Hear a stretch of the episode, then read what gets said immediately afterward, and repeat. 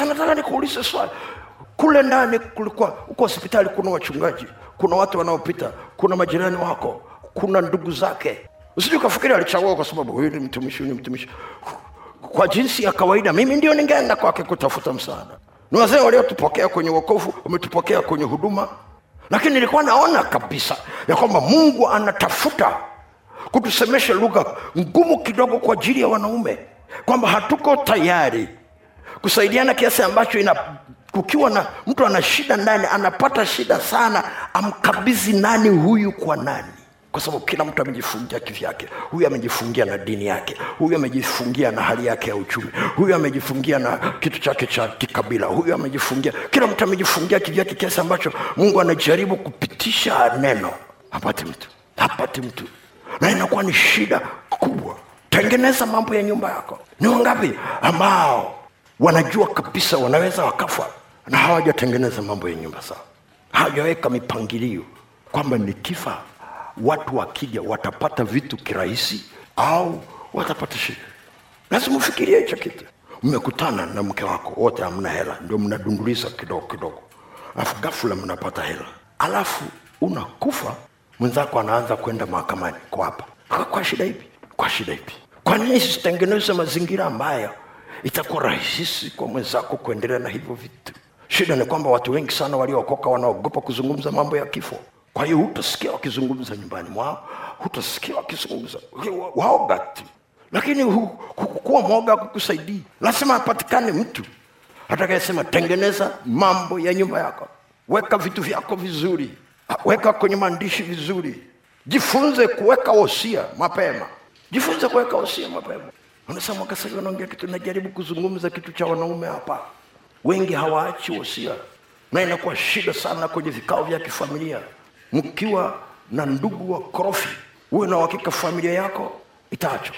Haitapata kitu. Watagombaniana watagawana. Na utapata shida sana ku, kumpigia simu yesu huko mbinguni na kusema niruhusu nirudi kule duniani. Naona mke wangu anateswa kweli. Na na hawa watoto wanateswa kweli. We, we, we nisaidie tu hapa. Nirudi tu dakika mbili nikatengeneze mambo yangu. Haleluya niliitwa kwa mzee mmoja hospitali. Na hali yake haikuwa nzuri sana. Tukaomba pale na mungu akamsaidia lakini kitu nilichomuuliza cha kwanza una mambo ya kutengeneza mzee? Ya kiroho ya familia ya kiofisi? Akaniambia ninayo. Nikaambia kwa hiyo tumwombe mungu akuongezee muda wa kuishi. Ndicho tulichoenda nalo mbele za bwana. Mungu naomba umwongezee muda wa kuishi. Atengeneze mambo yake. Na saa hiyo alikuwa nataka kufanyiwa operesheni ambayo ingekuwa kubwa. Hawana uhakika atavuka sana. Kesho yake wameenda kucheki yale maji yote yaliyokuwa huku ndani yamekauka yote yamepotea. Nimerudi kumtazama jioni. Namwambia operesheni, anasema daktari wametizama hawaoni yale maji. Nikamwambia mungu amekupa allowance. Tengeneza mambo yako. Akaanza kutengeneza kuanzia kule kule hospitali. Na akakaa miezi kadhaa. Akaondoka. Akaondoka unajua saa ingine tunakoa kiroho sana kiasi ambacho hata kama mungu akikwambia huyu mtu anaenda unasema tumwamini mungu utakufa isaya ameenda amenyooka alo huponi. Tengeneza mambo ya nyumba yako. Ilibidi yule ndugu ajikunje mwenyewe kwenye maombi. Isaya aliondoka hata kumsaidia kuomba. Akajikunja mwenyewe mpaka mungu akasema okay nimekusikia na kuongezea miaka kumi na tano. Wa nafikiri miaka kumi na tano kwa ajili ya kutengeneza mambo ya nyumba yake? Lazima yalikuwa mabaya sana. Miaka kumi na tano unapewa miaka kumi na tano kutengeneza mambo ya nyumba lazima ni mabaya. Ninazungumza na wewe haijalishi ngazi mungu anayokuweka. Ninaamini kuna kitu mungu anachokusemesha ndani yako. Mungu anaweza akakukutanisha na mwenzako au na jirani yako ni mwanaume lakini mkorofi. Na watu wengi sana wataki kuwasaidia na kukaa karibu na wakorofi.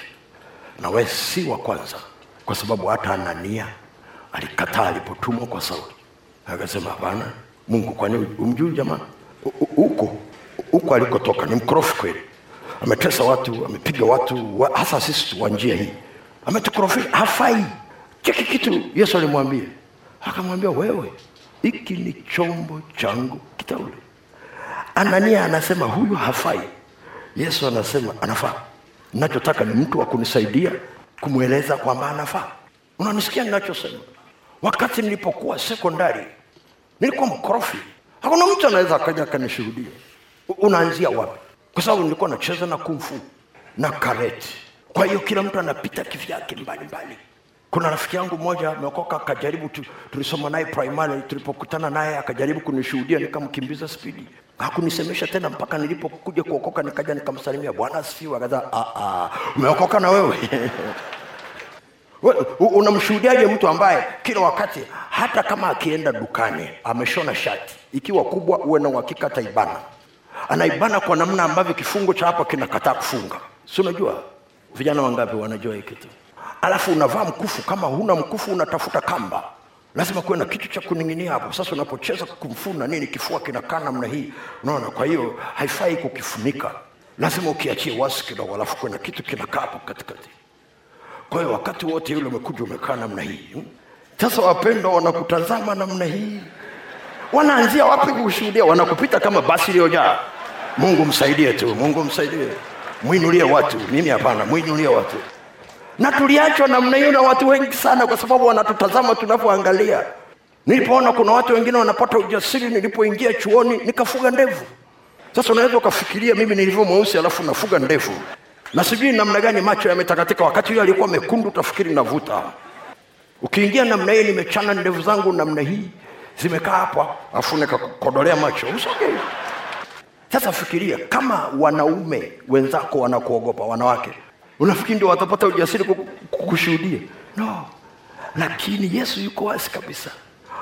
Huwezi kwenda kuteka nyumba ya mwenye nguvu na ukachukua vitu vyake. Kama usipomfunga kwanza mwenye nguvu. Na uwezi kumfunga mwenye nguvu wakati huna nguvu ya kumfunga. Ndio maana unapewa nguvu. Ili ziweze kukusaidia unapopita kwenye mazingira ya namna hiyo nguvu za mungu ziweze kukusaidia.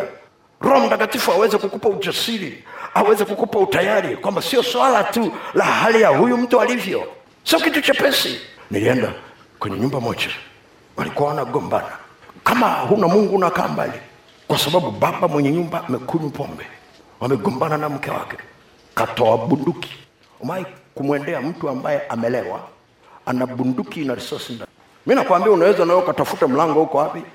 Funga unasema mungu rehema mungu rehema mungu rehema. Saidia hiyo familia.